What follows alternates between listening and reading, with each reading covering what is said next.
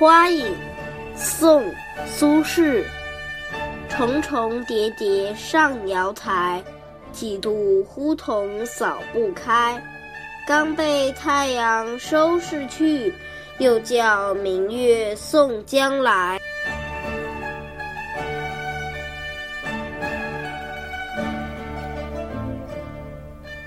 亭台上的花影一层又一层，几次叫仆人去打扫，可是花影怎么扫走呢？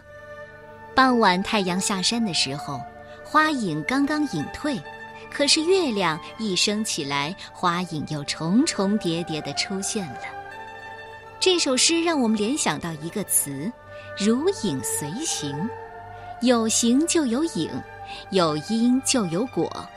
世间的种种琐事，正像花影一样萦绕在花前，挥不尽，抛不去。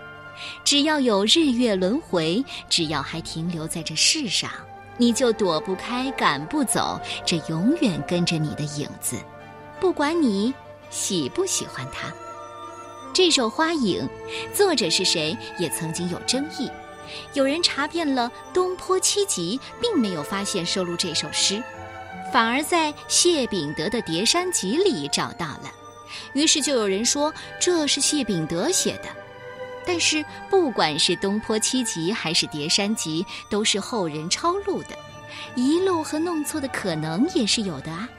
而且谢秉德崇拜苏轼，他在编写《千家诗》的时候就选了这首诗。还有，从风格上更像是苏轼的作品，诙谐灵动，充满童趣。有打油诗的特色，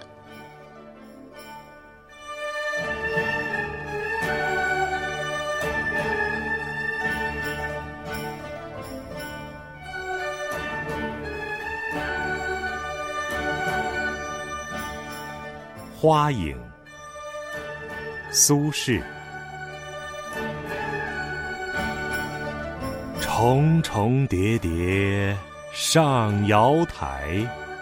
几度呼童扫不开，刚被太阳收拾去，又叫明月送将来。